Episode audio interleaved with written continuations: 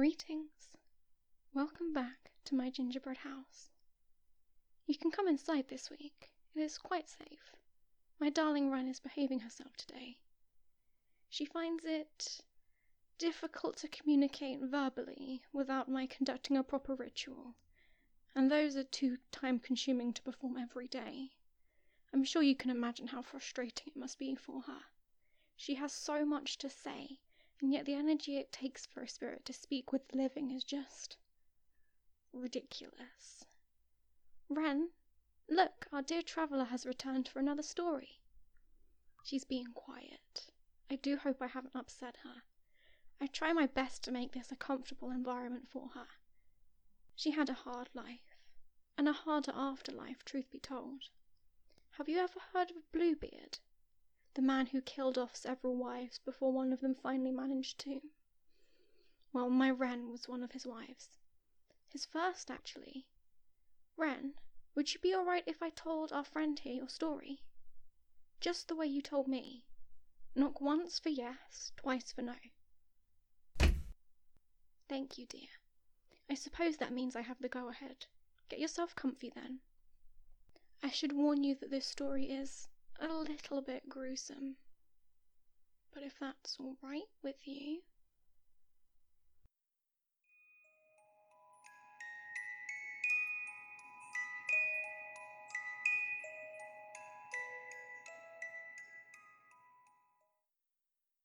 Once upon a time, there was a nobleman who was famous across the world for two things. Firstly, he was very, very rich, and secondly, he had a thick black beard that was tinted blue in certain lightings. It was this beard that earned him his nickname, which we remember today, even if his real name has been lost to time. They called him Bluebeard. Creative, I know. I first heard of Bluebeard when I was a child, of course. He went on to become famous for a third thing, as well as being very rich, and having a mysteriously blue beard. He got through wives like other people get through packets of gum. That is to say, very quickly. But it was when I acquired a rather special vase that I learned that there was more to this story. The vase came from a little troll who lived under a log. And yes, I know that parents tell their children not to talk to mysterious women who live under logs in the woods, but I am an adult and I will do as I please. Anyway, this vase was possessed by the spirit of its former owner, a woman named Reine. I did not know this when I bought the vase, and for a while I had a troublesome poltergeist for a roommate. I like to bring in flowers sometimes to brighten up the inside of my home. That was why I bought the vase in the first place. Reine likes to critique my flower arranging skills and will launch them across the room if they aren't to her liking. We have come to an arrangement, though. I'll let her arrange the flowers in her vase, and she doesn't dump them all over me which is nice. I do like this arrangement. It means I don't get cold water running down the inside of my collar on a regular basis anymore. I don't know if that's ever happened to you, but it is not nice. I do recommend getting yourself a ghost if you can find one, though. She is very good company. I was rather lonely before I found Reine, and now I have somebody to talk to in the evenings. Now Reine was once married to Bluebeard. She was the very first of all his wives. He had a nickname for her. Reine means queen, so he used to call her his little queen. I also have a nickname for Reine. I call her Little Bird, because her name sounds like the garden bird, Wren. She is not very appreciative of my nickname for her, but um, she has yet to figure out a decent nickname for Melita, so for now, I'm safe. I'll let you know if she comes up with anything. Now, to talk to a ghost, one must be open to the prospect of a ghost. If you don't believe that they exist, it can create a sort of mental barrier which most spirits struggle to push past. Reine had spent decades before I found her living in homes with people who didn't believe she existed, who couldn't see or hear her at all. So when she moved in with me, she was rather eager to share her story. Soon after her wedding to Bluebeard, they moved into his mansion, which had been especially built for the happy couple. And for a time, all was well. Bluebeard's work would sometimes call him away for months at a time. And in those times, he told Reine that she could do whatever she wanted with the house. Now, it was when he returned home early from one such excursion that Reine met her horrible fate. He set off for work, as he usually did, and returned two days later, several weeks before he was due. And he was very upset to find that Reine using the house as she pleased meant Reine running round the house in her nightgown, using a solid silver tray borrowed from the kitchens to slide down the staircases. The silver of the tray had been scratched at the base where she'd been using it as a sled. Reine had never seen Bluebeard yell before. He lost his temper in a way she'd never have guessed was possible from him. He'd always seemed so kind and patient and gentle before that afternoon. He knocked her over the head with the scratched silver tray and carried her body through to an unused parlor in the eastern wing, where he sat it down in a chair and installed a heavy lock in the door for which there was only one key. Reine was dead, but her spirit lived on, tied to the vase that her mother had given her as a wedding gift, and which she had lovingly placed flowers in every day since. Bluebeard's second wife was called Connie. She moved in a couple of months after Reine's murder, which had been framed as a tragic accident. They said that she fell down the stairs, and nobody thought to question that. This was the first real test of Reine's afterlife because Connie could not hear her. No matter how much she screamed that Connie's new husband was a murderer, no matter how much she yelled and yelled, Connie could not hear her. Reine resorted to throwing things off of Connie's dressing table across her bedroom the bedroom that had once been Reine's, the dressing table that had once been Reine's. But still Connie did not hear. One day, as he had before, Bluebeard had to go away on business, but he gave his wife free rein of the house. He also gave her a set of keys, and told her that she could open any door, go anywhere, except for the lock room at the end of the eastern hallway. This was, of course, where Reine's body was. And Connie invited some friends over, spent a few nights not going into the forbidden room, but eventually her curiosity got the better of her, as curiosity often does. She was horrified to find Reine's body, as I'm sure you can imagine. Bluebeard returned a few days later, and Connie tearfully confessed what she had found. He killed her for disobeying him, and put her body in the locked room with Reine's. Years passed, and Bluebeard married more women, four more to be precise, and they all upset him in some way, usually by disobeying direct orders not to enter the room full of bodies in the eastern wing, and they were all killed.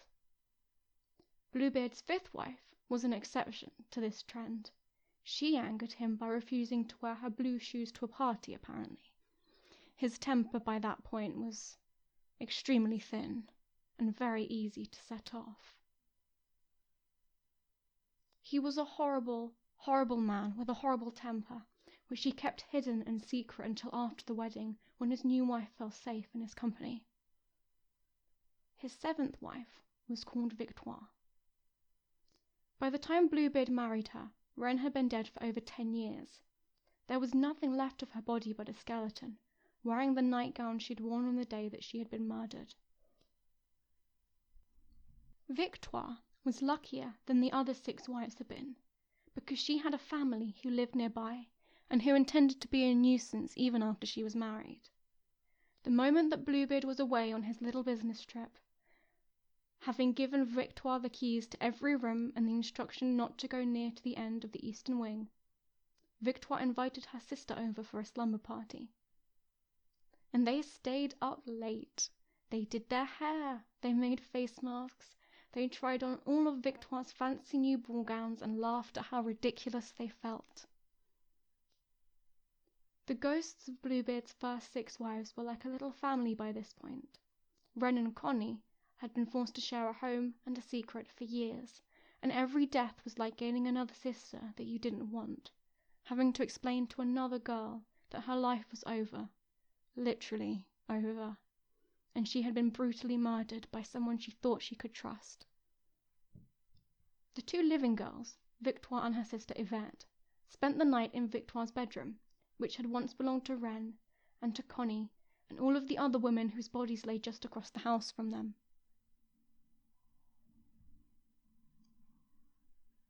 They awoke the next morning after their little sleepover and decided they wanted to make pancakes, just like they used to as children. Victoire went to tell the kitchen staff not to cook them breakfast and to steal all of the ingredients, while Yvette left to grab their brothers, who both still lived with their parents about 20 minutes' walk away. Pancakes for breakfast wouldn't be pancakes for breakfast without their brothers, they thought. Ingredients bundled in her arms, Victoire went to wait in the parlor for her siblings. But forty minutes is a long time to just sit in silence when you're excited, and she quickly got bored. She had only been married to Bluebeard for a few weeks at this point, and a lot of the manor was unexplored, including, of course, the eastern wing. Just as he had with Connie, Bluebeard had left her a set of keys that would open every door in the mansion. Victoire found them and set off. She opened every single door in the eastern wing and peered inside, looking in on dusty, disused sitting rooms and unneeded spare bedrooms. And then she reached the last room in the corridor. She stepped inside and was met with the sight of six bodies in various states of decay. As I said, Reine was almost a full skeleton by this point, though her beautiful red hair was still hanging wild around her face, and her nightgown was still intact. Annabel, wife number six, was killed recently enough that she almost looked alive from behind. It was only as Victoire stepped around and looked into her dead, lifeless eyes that she realized she truly was in a room full of dead bodies. She screamed. The key fell from her hands into Annabel's lap, where blood spilled from the wound in her stomach and pooled and was still, weeks later, a little damp in the middle. Victoire grit her teeth and snatched them back, instinctively wiping the blood off on her dress before realizing what a mistake that was. But the keys were enchanted, and the blood wouldn't come off even if it left a red mark on the fabric of her skirt. Victoire ran upstairs to get changed. She was just fastening the front of a fresh dress when her husband unexpectedly returned home early. He went up to the bedroom, where he helped Victoire to fasten her dress and explained that his ship had been delayed for a few more days. He asked for the keys, which Victoire had stowed away in the bedside table. She tried very hard to distract him, but he remained firm and eventually she had no choice but to give in. She fetched the keys for him which were stained red with enchanted blood, and Bluebeard knew immediately where she had been. I have no choice now, he said, but to kill ye. Victoire fell to her knees and begged her husband to at least let her watch one last sunrise if she really had to die. He conceded that sunrise should be happening in the next few minutes, so he could wait that long, he supposed. Victoire ran upstairs immediately to the highest eastern facing window she could find in the manor. She looked out of the window and was relieved to see Yvette and their brothers making their way down the drive. They, of course, had no idea that anything was wrong, and they were making their way at a leisurely pace, laughing and joking and talking about who knows what. But if Victoire could just hold on until they arrived, maybe they would be able to save her. She stayed by the window and watched as they grew closer and as the sun began to rise in the sky behind them. The ghosts of the six wives that had come before her knew what was coming. They had seen it before. The moment Victoire wandered into the room where their bodies were being held, they knew what would become of her. But as she looked out of the window and saw her siblings, the ghosts saw something that they hadn't seen before. They saw hope on her face, and they dared to hope too. As the sun began to peek over the horizon, Bluebeard made his way through the house to kill Victoire grabbing an ornate sword from a rack on the wall to use to do the deed. And the ghosts of six very angry women tried their very hardest to stop him or to slow him down. They threw objects at him. They knocked furniture over into his path. They pulled on his beard and his hair and his clothes. They screamed and they cursed at him anything they could think of, they tried. But despite everything, Bluebeard reached the foot of the stairs that led up to the room where Victoire stood with her face pressed against the window. He called her name. Victoire came down to meet him, tears streaming down her face, and there was nothing left for the ghosts to do except watch until her siblings arrived. Bluebeard was lifting his sword to cut off Victoire's head even as Yvette led their brothers down the hall to the parlor, where she was expecting to meet her sister for pancakes. Reine focused all of her strength and appeared to the siblings at the end of the corridor, a fuzzy apparition of a woman who pointed in the direction Victoire really was, hoping that they'd get the message and follow her. They did, and they found Victoire. Thankfully, they arrived before Bluebeard was able to murder her. The brothers overpowered him, whilst Yvette wrestled the sword from his grasp and gave it to their sister. And Victoire killed the man who would have killed her. She inherited the manor house as his wife, as well as his entire fortune. Proper burials were organized for the bodies of all six wives, furniture in the manor was sold on, and the building was demolished to make way for new, affordable housing for people in need of it. Victoire fell in love with and married a baker many years later. They lived a happy and modest life together, using Victoire's fortune to buy a beautiful bakery, and then donating the rest to a local shelter for victims of domestic abuse. Reine's vase passed through many hands, before finding its way to the troll I bought it from. She had not realized it was haunted when she bought it, and she did not like Reine. Don't get me wrong, I don't always like Reine, but it's nice to have her around. And she's an excellent poker player.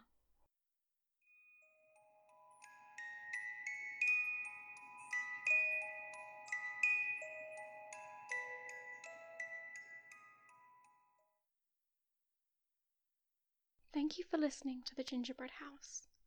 This week's episode was inspired by Bluebeard, a French folk tale dating back hundreds of years. If you enjoyed this episode, please consider sharing our podcast with a friend or dropping us a review on your podcast streaming service of choice. It really would mean a lot to us. The Gingerbread House is written and produced by Daisy Plant, who also provides the voice for Melita, the witch.